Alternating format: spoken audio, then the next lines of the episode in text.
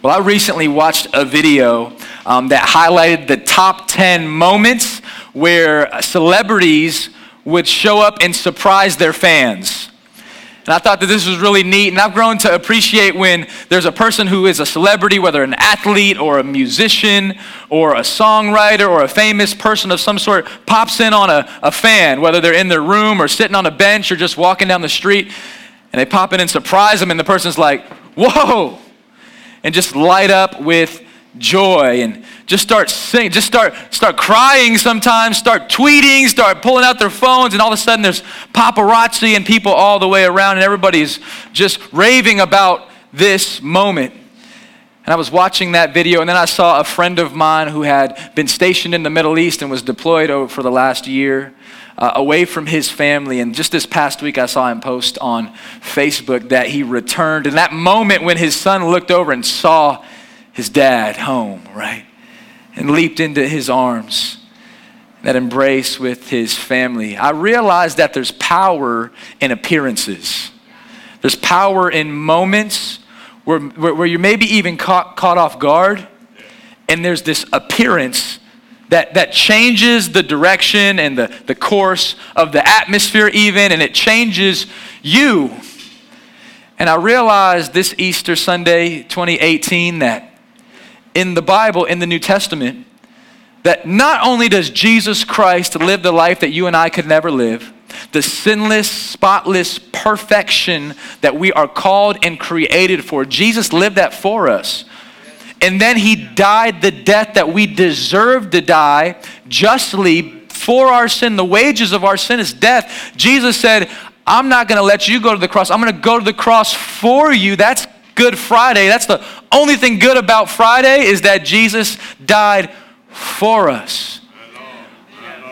But we continue into Sunday and we remember today that he didn't stay dead. He's alive, he's risen, and he's in us. There's, a, there's the only way we can say, I, have been clean, I, I've been redeemed, I'm living new, I'm, I'm fresh, I'm a new person.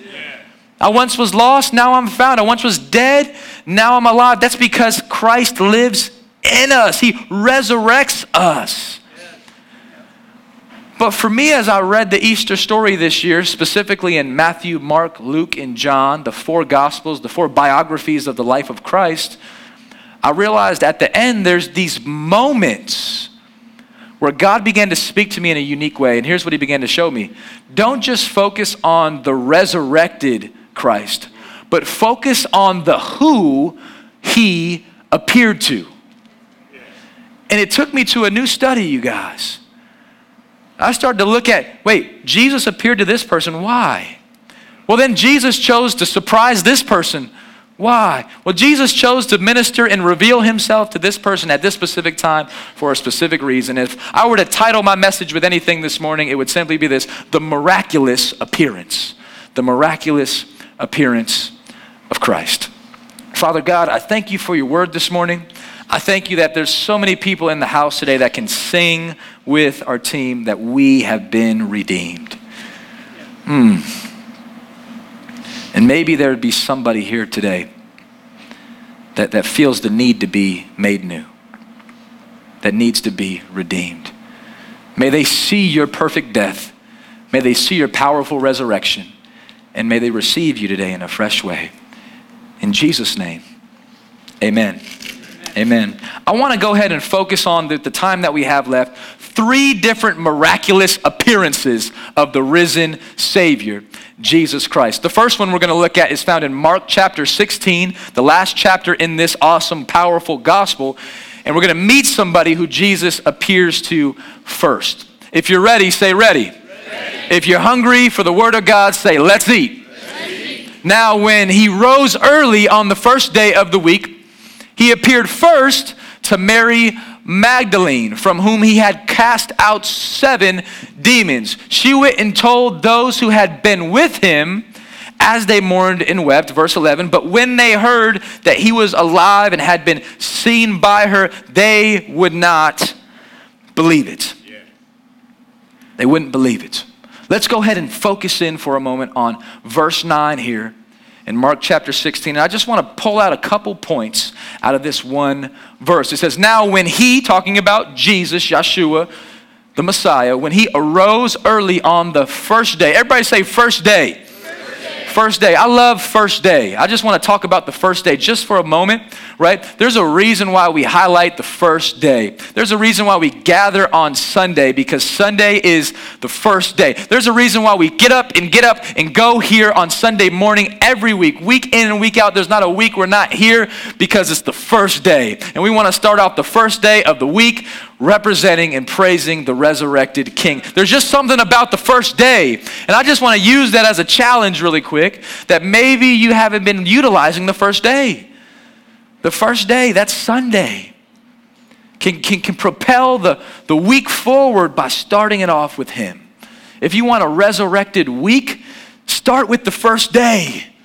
Right? If you want a cross centered life, live a cross centered day on the first day. Jesus rose and, and he appeared first to Mary Magdalene, from whom he had cast out seven demons. I highlight that last part because I think that there's something powerful there that we need to see. Mary is known in the New Testament 12 times she's referenced, but we don't get that much detail about her.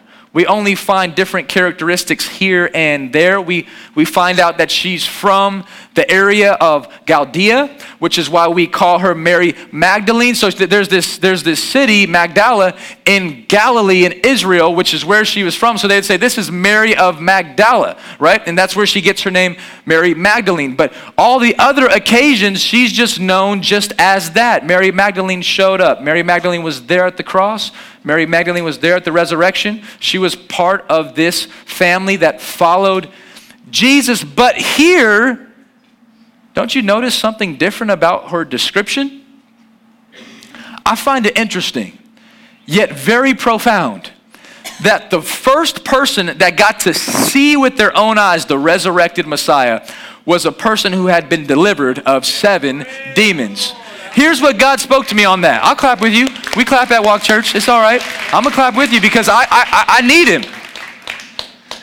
Maybe today, if you came in the room today and you say, Man, I got a past that I don't want anybody to know about. Maybe somebody in the room would say, You know what, I got one or two demons in my past. Or maybe you'd say, You know, I got three or four demons in my day. Or maybe you'd say, You know what, I got four, five, and six demons in my day. She's in the seventh grade of demon possession, all right?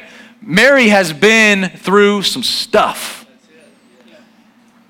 And I just think that it's important. What Jesus taught me was hey, I'm revealing myself to those people. Maybe you have this misconception that God is looking for a certain type of person today. And I, think maybe you're right. He's looking for a real one. He's looking for a person that says, you know what? My past may not be as pretty as I'd have liked it to have been, but Jesus says, well, I'll appear to you. The first person that got to see Jesus in his fullness as a resurrected king happened to be the one who had been delivered of seven demons. I think that's just powerful, and I hope that's encouraging to you because I want you to know that if you came in the room today and you don't got it all together, you fit in. Not just with this church, but with the Bible. Like, may, maybe you would think, you know, who's the first person Jesus would appear to? Well, he'd probably appear to the smartest person in the room, or the most godliest person in the room, or the person who has it all together, or the theologian, or the scholar, or the one who has all the ability. But you know what I noticed about Mary Magdalene? She was always available, she was just there. So I realized God's not looking for ability, He's looking for availability. And if we can say, Yes, Lord, I'm going to bring all my seven demons with me. I need you to heal me. I need you to deliver me. I need you to cleanse me. I need you to do so, I need you to redeem me. Jesus will appear to you. If that's the approach you'll take, learn from the first visitation of Christ in his miraculous appearance that he can and he will. The second person that I want to focus on who he appears to comes out of Mark chapter 16, verse 10 and 11, right? It says that uh, that Mary not only had been redeemed, but she had a purpose. She went and told those who had been with Jesus. So she went and gathered up the rest of the disciples and she said, I got a testimony for you guys. As they mourned and wept, but how about it when they heard this testimony that Jesus was alive and had been seen by her? Maybe they didn't believe her because of her story. They would not believe it. And so she said, Well, I need, I need you to see him for yourself. There were people who didn't believe. And that leads us to our second appearance that I want us to look at here together today out of John chapter 20, verse 24 through 29. Check this out on the screen. Now, Thomas, one of the twelve, called the twin, was not with them when Jesus came. So the other disciples told him, We've seen the Lord. Mary says, We've seen the Lord. But notice Thomas's response. He said to them, Well, unless I see in his hands the mark of the nails, and I place my finger into the mark of those nails, and I place my hand into his side, I will never believe. What a bold statement. Amen. I'll never believe that. Let me just go ahead and say something today. Maybe you're here in the room today and you came because someone invited you. Or you went to the block party yesterday and you got one of those awesome tasting hot dogs and you said, you know what, just because of that hot dog, I'm coming to church tomorrow. but I'll never believe. Or maybe you came and you showed up with mom because, you know, Easter Sunday you go with mom. And you said, Mom, I'll never believe what you believe, but I'll show up with you. Someone can relate. Thomas looked at them and said, I will never believe. Eight days later, everybody say eight days. Eight days. Eight days later, his disciples were inside again, and Thomas, right, he was with them this time. You got to show up. This time he's there. Although the doors were locked, I love the details. Jesus doesn't need no locks on the doors to get in. He's coming in whether he wants to or whether you want him to or not. I'm coming in. All the doors were locked. Jesus came right in. I love it. Stood among them and said, Peace be with you. Just in case you're alarmed in the room today and you didn't know what to expect, Jesus, hear him whisper to you, Be at peace. I love you. I'm for you. How do you know? I died for you. How do you know? I rose for you. How do you know? I'm with you right this moment. Peace be with you. Now let me minister to you, says Jesus. He looked right at Thomas. How about he singled out Thomas and the whole group? Everybody's like, oh, hey, yo, Jesus is here. And Jesus says, Peace be with you. Now, Thomas, put your finger here. See my hands? Put out your hand and place it in my side, says Jesus to Thomas.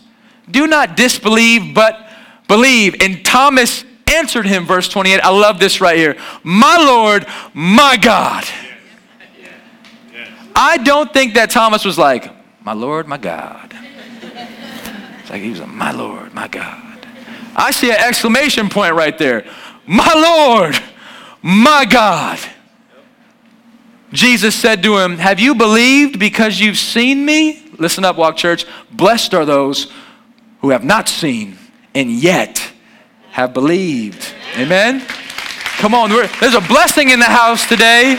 If you'd believe it, if you'd receive it. Now, there's a few things that I want to talk about in this context when it comes to Thomas's testimony. A lot of us know him as Doubting Thomas, right? When somebody just isn't quite for sure, they don't quite believe, you say, man, you're a Doubting Thomas, right? But I don't think that's a fair testimony to give Thomas because that's not how his story ends, right? If anything, this is believing Thomas, right? And if you know Thomas in church history, he went on to be a powerful disciple who gave his life for the king. Thomas lived a powerful life for the Lord. But in this moment, I want you to see his response. As we look at verse 27 through 29, watch this on the screen. He said, Then he said to Thomas, Put your finger here. He said, See my hands? Put out your hand. Place it on my side. Do not disbelieve, but believe. And Thomas answered him, My Lord and my God. The reason why I want to show you that is because of verse 28 when he says, My Lord and my God. Notice that Thomas doesn't say, the Lord, the God. The purpose of Easter, my friends, is that you would take Jesus serious and apply him to your life. Maybe for a moment, don't think about the person next to you. Don't think about the person behind you or in front of you. What if Jesus looked at you today and said, Believe, touch my hands, touch my side? What's your question to Jesus? Lord, I want to see you do something in my life. Be ready. Be ready for him to do it. Be ready for him to move. And in that moment, let him appear to you. And I pray that you have an OMG moment. You guys know what an OMG moment is? I think there's only one case where an OMG moment is okay. We use these three letters as an acronym, but Thomas had a real OMG moment. Jesus showed up in the room, broke through the door, walked right in, and he said, Thomas. And Thomas said, Oh my God. And meant it with every word. It wasn't just a saying. He said, My Lord, my God. I don't know if he's your Lord or not, but that's my Lord. I don't know if you claim him to be your God or not, but that's my God. I pray that today you would look at the resurrection and say, That's my resurrection too. Right? When Jesus rose from the grave, guess what? I rose too. And we need to be resurrected. And Thomas says, That's my Lord and my God. He once used to be the Lord and the God. Some believe that this was his conversion moment. Thomas followed Jesus for three years, but it was here that he made it his own. He made it his own. The Apostle Paul writes uh, to a church in the city of Galatia. It's the book of Galatians in the New Testament. And I love what he says in chapter 2, verse 20. I've, I've downloaded these verses into my mind and heart because I need to remind myself of them every day. Paul says, he says, I've been crucified with Christ that when Jesus died, I died too. He says, It's no longer I who live, but it's Christ who lives in me. And remind you, he's not a dead Jesus, it's the living Christ who lives in me. And the life I now live, friends, this is a testimony. Life I now live, I live by faith in the Son of God who loved, everybody say this, who loved me and gave himself for me. See, the thing that I love about Paul, even though his testimony is crazy, he persecuted the church. He had, he had the first ever deacon, Stephen, put to death. He was a persecutor of the kingdom. He was a slanderer of God, and then God knocked him down and saved him and redeemed him and called him. And in this moment, Paul, Paul reflects on that. He says, He saved me. I, I would love for our church to get to a place where we're just so consumed with this reality. He saved me. Like, I don't got it all together, but he saved me. Right? He, he, he did that for me. He gave himself for me. Paul has a moment as he writes to the Galatians, he says, He did that for me. Do you know that he did that for you? Because you can. You can know that. The ESV Study Bible records these words about Thomas. Thomas's statement is, in fact, a clear confession of his newly found faith in Jesus as his Lord and God. I love that newly found faith. He found it. Maybe you would find the resurrected king today in front of you. And he would speak to you and he'd say, I don't care about your past demons. I want to appear to you. I don't care about your past doubts. I want to appear to you. Believe in me. John's entire purpose in writing this book, the Gospel of John, is that all readers come to confess Jesus as their Lord and God in the same way that Thomas did. Maybe we would have that type of a testimony today. Mary had demons, Thomas had doubts. Whatever you have today, just know that Jesus can meet you right where you are at. Let me give you the third and final person that Jesus appeared to that I want us to highlight. He appeared to many, but in this context, we want to highlight at least one more. And the thing that's in- encouraging about this next brother, I want to just tell you a little bit about his story. He started following Jesus. He was once a fisherman. And Jesus spoke to him and said, I'm going to call you to do something even better than that. Not just to fish for fish, because you're a lousy fisherman, but I'm going to call you to fish for men and bring people to myself. His name is Peter. Jesus ministered to Peter. Jesus used Peter powerfully. Peter has a powerful testimony. Peter would say life transforming things where Jesus one time said, You didn't get that from earth, you got that from heaven. Yeah. Peter said that. Peter would follow Jesus closely. Peter was a part of the VIP list. What that means is Jesus had 12 disciples, and then he had three VIPs. And sometimes Jesus would have encounters and he'd say, James, Peter, and John, y'all come with me. And the disciples are like, man, how come I didn't get picked? Peter was part of that crew. Peter was, was at Jesus' side in the closest moments. He walked with him for three years. Now, now watch this. The last night of Jesus' life, Peter would fall asleep on his Savior, and then he would betray his Savior, and then he would completely deny that he ever even knew him. This young girl shows up in the courtroom and says, Hey, Peter, you were with Jesus too. And notice this guy who was part of the VIP says, No, I wasn't. And Jesus is like, Huh? This is Bible. I'm not making it up, right? And, and she goes, Yes, you were. You're a fisherman from Galilee. And Peter goes, No, I'm not. I don't know him. And she goes, I seen you, bruh. That's my translation. Didn't, she didn't say, I seen you, bruh. I said that. But she said, Yes, you were. And Peter, with curse words, with curse words, shouted, I don't know this man, Jesus. And in that moment, had eye contact with Christ and began to instantly weep and ran out of the room and completely isolated himself for at least a couple weeks.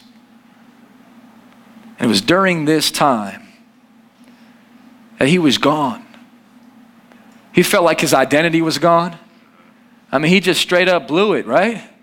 I mean, today maybe you would think you're a bad person. Peter would laugh at you from heaven and say, Did you do that? Like, I really messed it up. Like, I was there and I messed it up. And we see Peter, right? Crying, weeping. His Messiah is now dead, and his last words were to him, I never knew you. Man.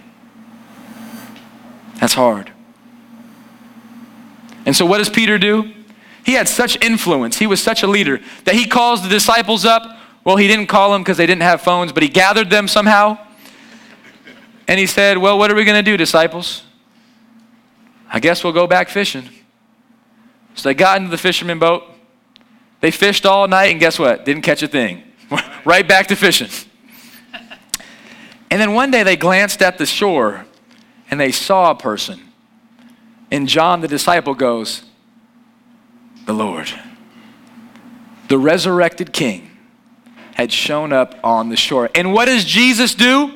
He does something real godly and real spiritual. Here's what he does he makes breakfast. Come on, right? Jesus pulls out a, some Lucky Charms, and no, he didn't do that. But he, he, he made a, a, a, really good breakfast. We don't, we don't got the exact details, but he made the disciples a breakfast. And Peter jumps out of the boat and he runs through the water with a big smile on his face and shows up. And the disciples are now catching fish left and right. 173 to be exact. And they showed up at the shore with this big pile of fish. And they had breakfast with the Lord. Does that speak to the character of God? And it's in this moment that Jesus has his miraculous appearance to Peter. Let's go ahead and, and take a journey into this conversation. John 21, verses 15 through 17. When they had finished breakfast, Jesus said to Simon Peter, Simon, son of John, do you love me more than these? Peter said to him, Yes, Lord. You know that I love you. Well, he said to him, Feed my lambs. Verse 16, he said to him a second time, Simon, son of John, do you love me? He said to him, Yes, Lord, you know that I love you. He said to him, Tend to my sheep. He said to him, the third time, verse 17, he said, Simon, son of John, do you love me? Peter was grieved. He's like, am I, am I not communicating right? Are we speaking a different language? Because he said to him the third time, Do you love me? And he, he said to him, Lord, you know everything. You know that I love you. Jesus said to him, Feed my sheep. Now, now maybe you would ask, why does Jesus ask him the same question three times? Three times Jesus says, Do you love me? Three times Peter says, Yes, Lord, I love you. Well, I want to take us a little bit deeper into the text this morning, and I want us to go ahead and look at the original language that this was written in, in the Greek. And there's two, di- there's actually three different Greek words for the word love. I don't know if you knew that. But there's the Greek word eros, which stands for a sexual love.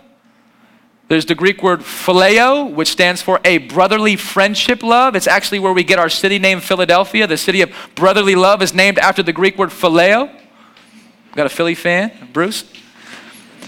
And then, then the, the final Greek word for the word love is agape love.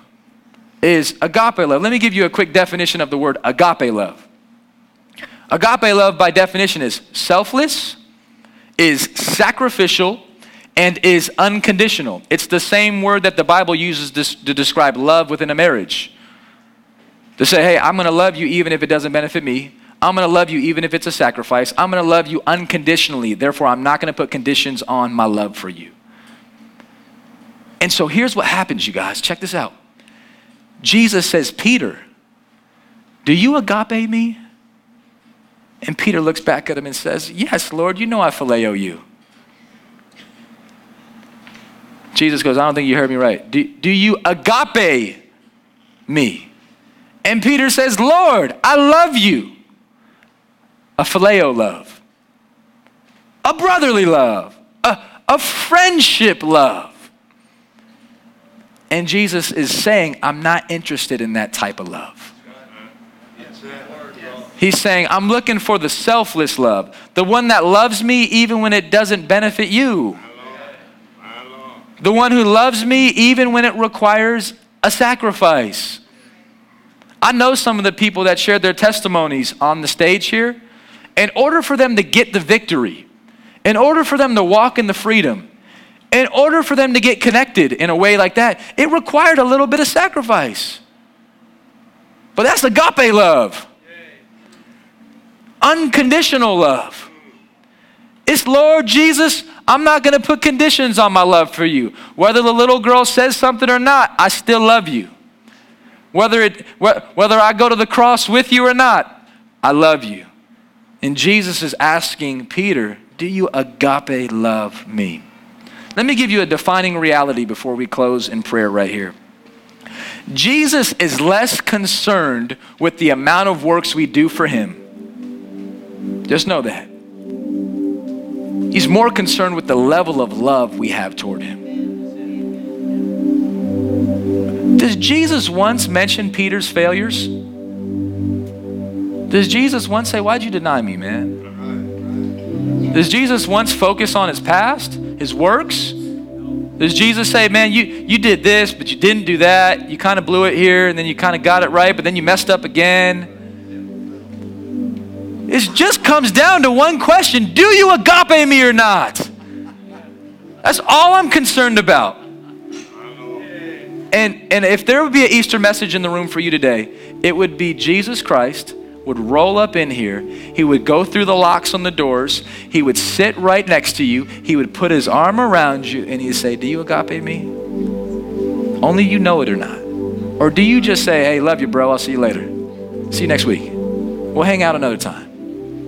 I, I, got, I, got, I got phileo love for a lot of my brothers. But agape love looks different. Agape love in, in Nina and I's relationship just looks different from the way I just love my bro. Right? Can anybody else relate? The greatest picture of the gospel is a marriage. Right? That's why the church is known as what? The bride of Christ. And Jesus is the bridegroom. And he deserves all the attention. He deserves all the glory. And he's wondering if his bride agapes him. Or do we just kind of, oh, we love you, Jesus. We'll see you later. We love a lot of other stuff too. Do you agape me? the resurrected King who loves you because he agapes you. Again, how do you know? Thomas, look at the holes. Mary, look at your past. You've been delivered. Peter, I'm right here making you breakfast. I agape love you. My prayer is that Walk Church would agape love him.